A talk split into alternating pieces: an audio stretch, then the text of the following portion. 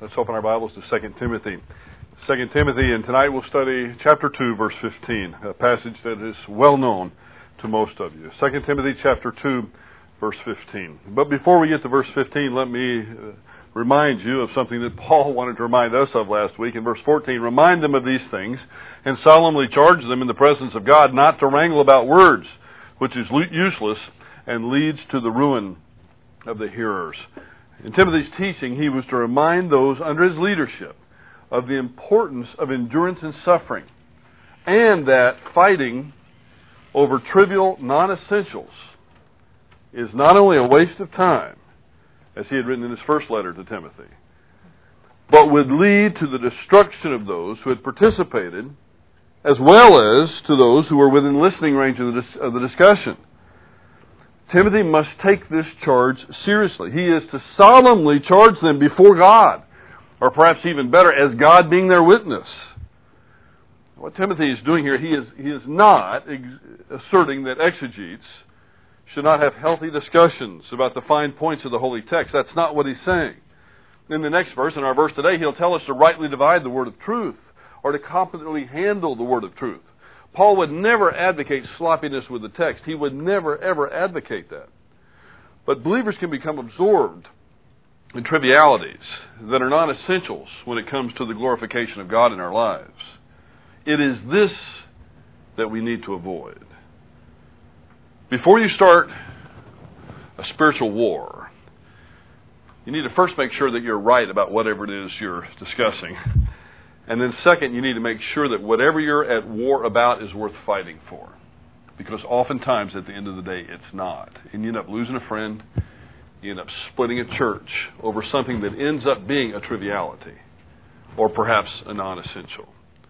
The word here that is used when it says it'll lead to the, to the ruin of the hearers, I think, is an interesting word.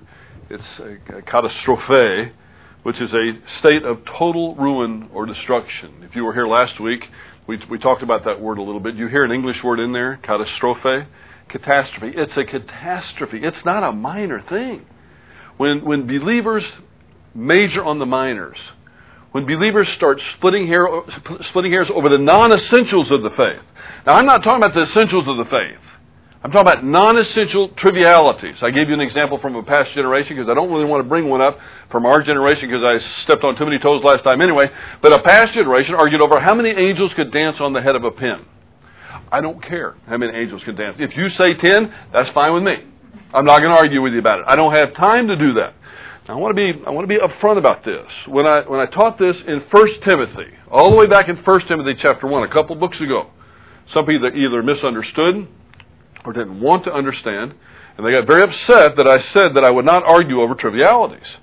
But let me say it again, just so you hear me right. I'm not going to argue over trivialities. Get upset all you want to. Life is too short for that, and it's going to lead to a catastrophe, a catastrophe. I don't have time for that, I, especially when it can be avoided. Now, once again, I'm not talking about arguing over the essentials of the faith, things that are important to the faith. But when it comes to the non essentials, to draw a line in the sand over non essentials. What, what Paul calls here to wrangle about words is not only not beneficial, it is destructive. Then we move right on into verse 15. This is part of the same paragraph, part of the same thought. And actually, we'll have the same paragraph for quite a few verses, although we have to break it up into several lessons. In verse 15, be diligent to present yourself approved to God as a workman who does not need to be ashamed handling accurately the word of truth. Since many of you grew up memorizing Bible verses in the King James Version, the translation I just read to you might seem a bit out of place. Because you probably memorized that growing up if you were a King James aficionado, one who uh, placed a lot of importance on King James. You probably memorized that. Study to show thyself approved unto God, a workman that needeth not to be ashamed, rightly dividing the word of truth. How many of you memorized that verse that way? Clearly, three quarters of you. Um, the problem is that's that's not a good translation, and I don't want to just say that because I know how dear the King James translation is, the Old King James is to many of you. But the the, the term spoudazo, it's an aorist active imperative for what that's worth. It means it's a command. means to do something with intense effort and motivation. You see, that word study is the word we're talking about. I translated it, and New American Standard did. Be diligent. Well, spoudazo does mean to do something with intense effort and motivation. It means to work hard. It means to do one's best. It means to endeavor. It can also mean, in certain contexts, to do something quickly, or perhaps to do something with eagerness. Bear with me, please, if you would, as I briefly touch upon 10 of the 11 verses in the New Testament where spoudazo is used. I don't usually do this. There's a reason why I'm doing it tonight. So hang in there with me. I won't give you time to look these up.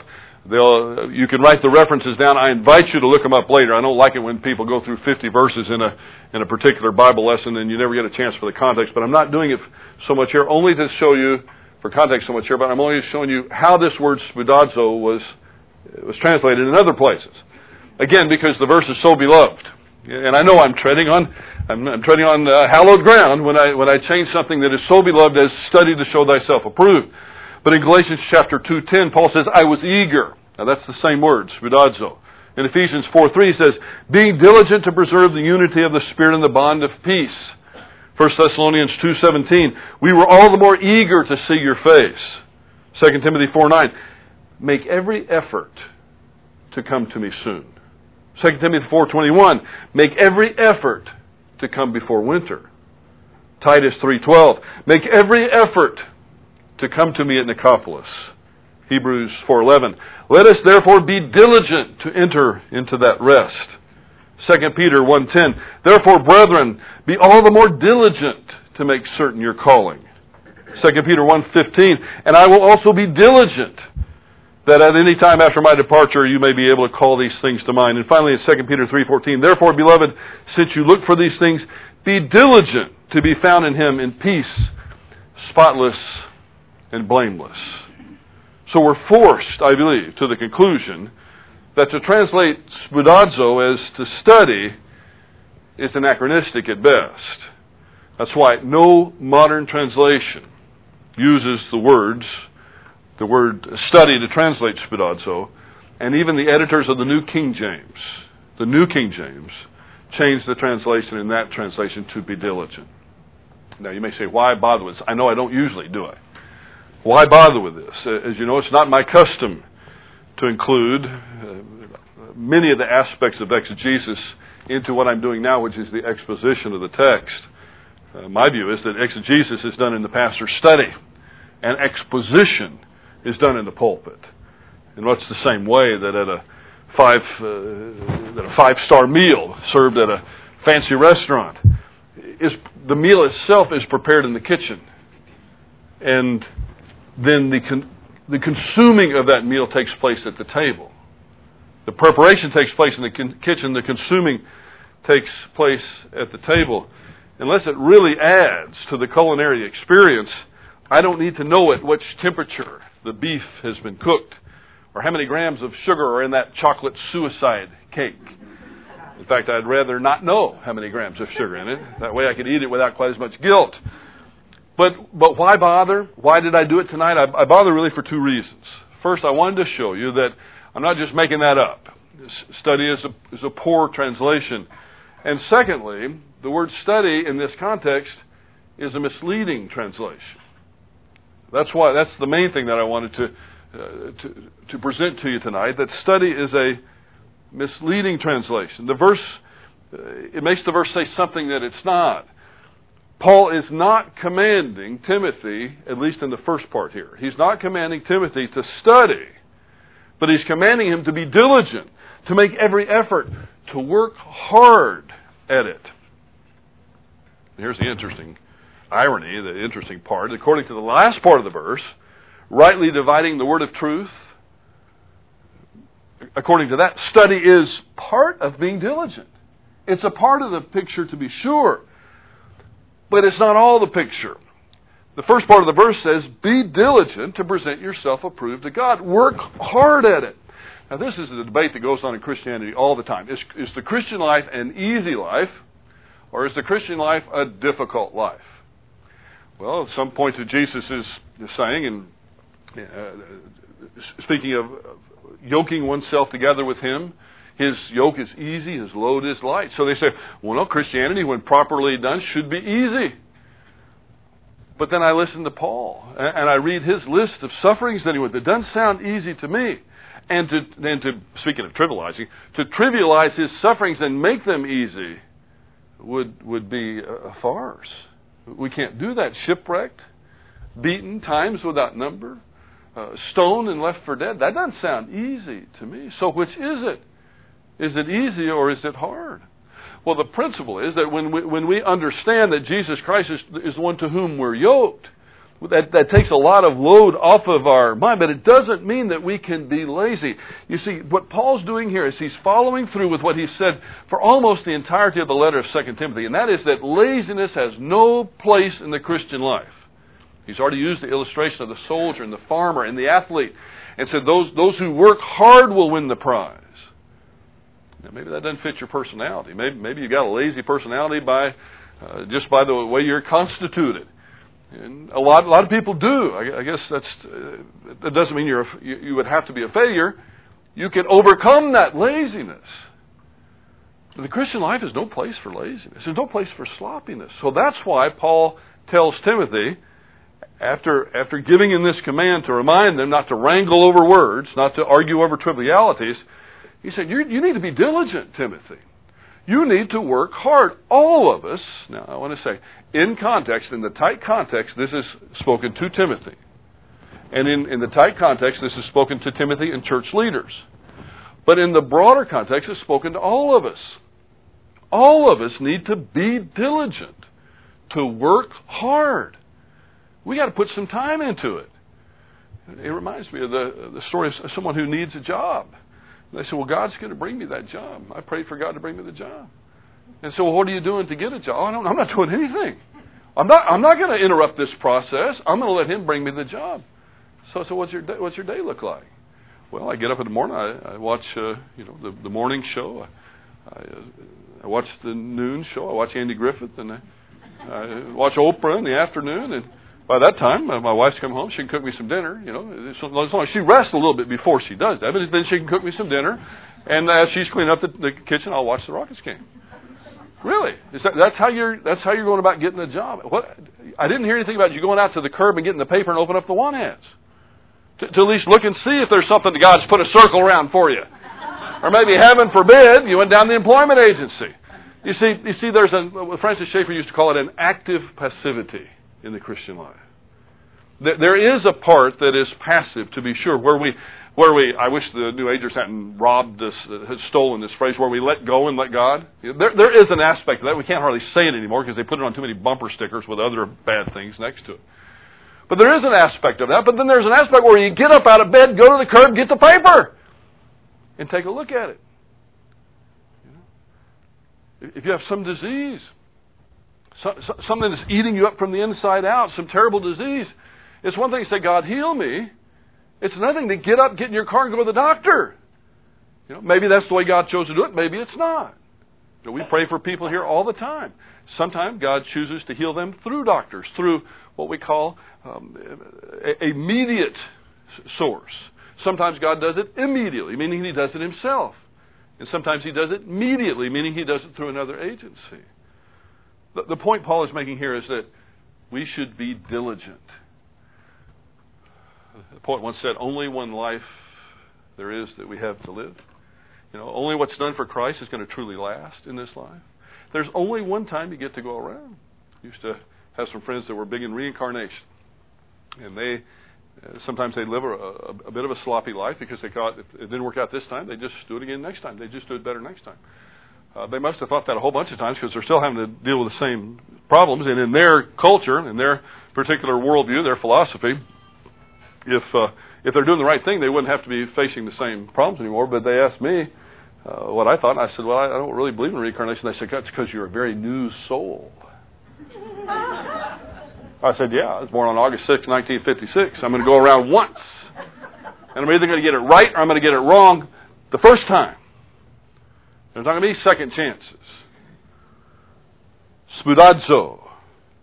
If we wrongly translate spoudazo as study, we're actually, ironically, not rightly handling the word of truth. then it, you see the, see the irony there. Now, the figure of a workman here, when, when Paul says, Be diligent to present yourselves approved to God as a workman who does not need to be ashamed. The figure of a workman appears in a context which stresses the need to repel the inroads of the false teaching that were going around in Ephesus in the Christian community. That's the context. If the false teaching is to be checked in that context, Timothy, by his own example, must show what a true Christian workman is and a true Christian workman does. This whole thing about it's not the man, it's the message. I'm sorry, that's, that sounds really clever, but that's not biblical. There is a sense in which the message is transcendent over the man, to be sure. But people look at the man who's giving the message. And that's biblical. We've studied it in 1 Timothy, we studied it in Titus. That's a reality. I think that's why James said, not let, not, let not many of you become teachers. For as such you shall incur a stricter discipline. There's, there's certain standards set up. It's not a standard of perfection. Thank God it's not. There, w- there would be no teacher if there was. There would be no pastors. But there is a standard of being above reproach, which I think is the one that we talked about in the past that overrides them all. But Timothy must set the example himself for those under his charge. He can't just say, Do as I say and not as I do. It's not biblical. Sometimes I wish it was.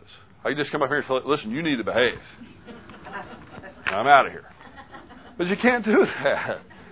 You know, this is not the way it works. Timothy must set the example. And he's to set it in contrast, at least in this context, he's to set it in contrast to those who fight over non essentials and trivialities, who Paul just mentioned in verse 14.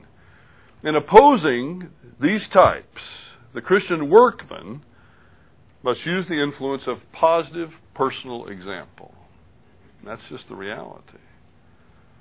Now, what occupation Paul specifically had in mind when he used the figure of a workman is just not certain. I couldn't be dogmatic about that.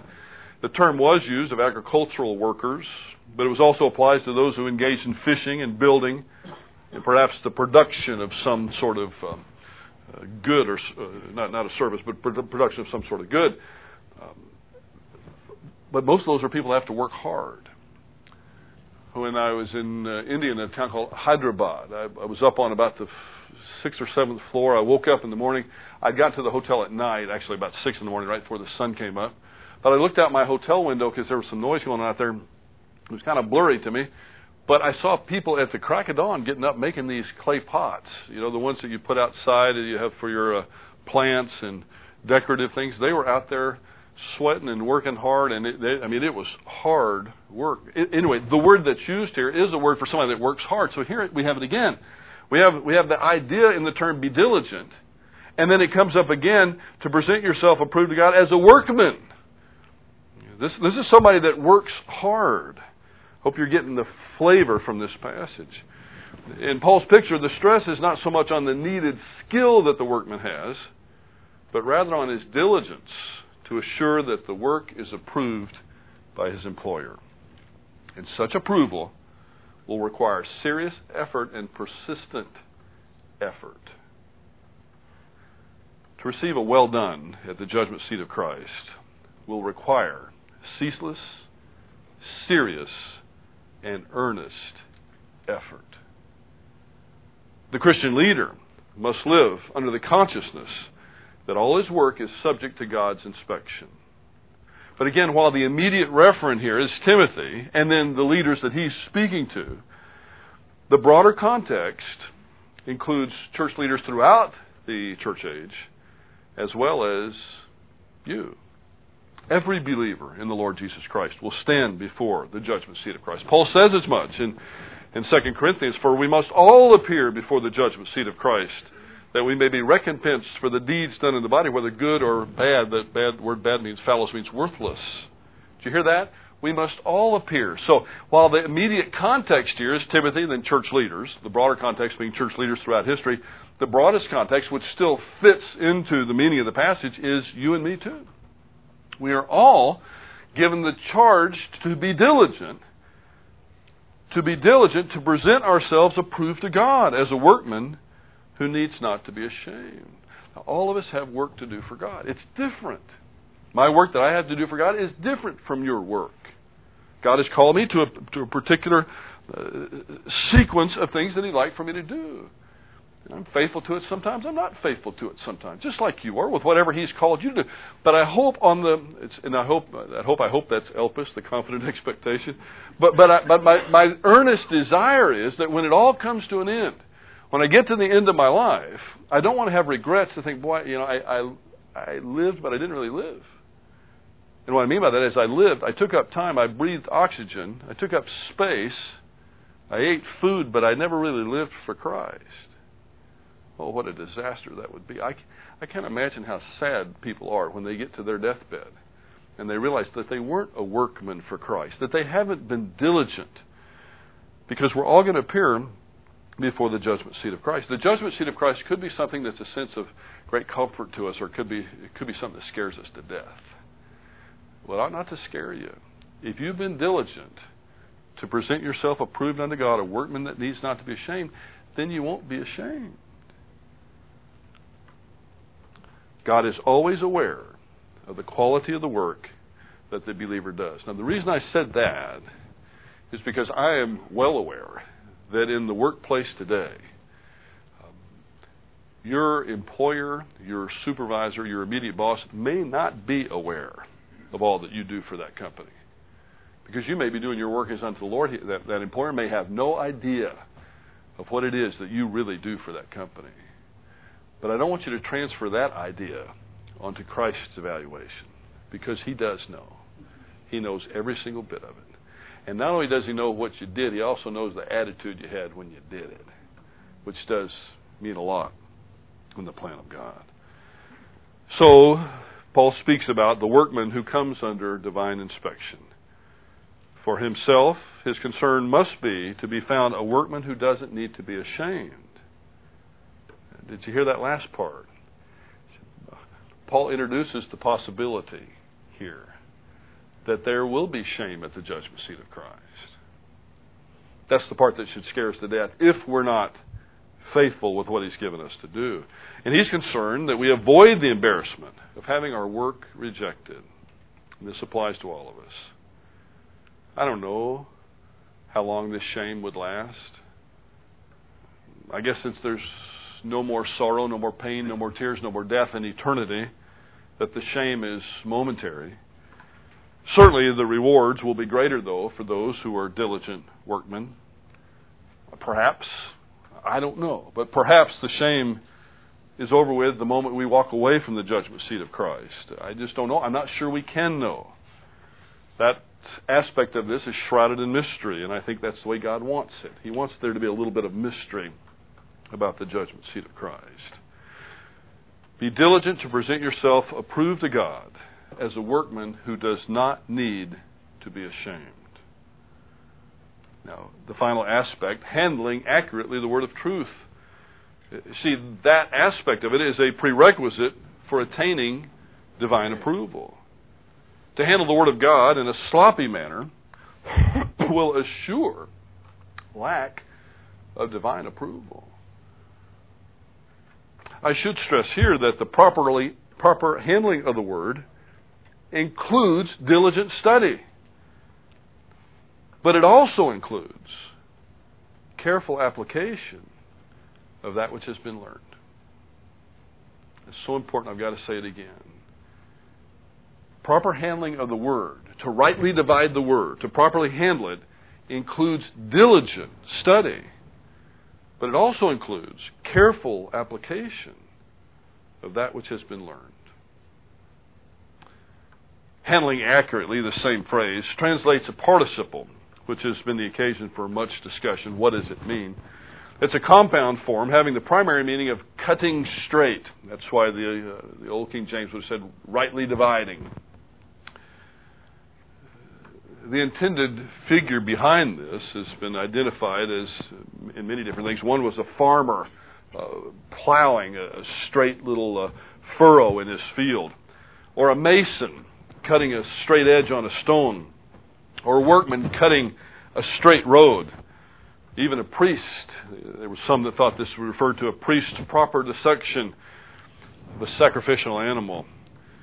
Arndt Gingrich, uh, a very well-known lexicon that's used in, in the Greek translation by many, suggests that the probable meaning, probable meaning here is to guide the word of truth along a straight path, like a road that goes straight to its goal, without being turned aside by wordy debates or impious talk.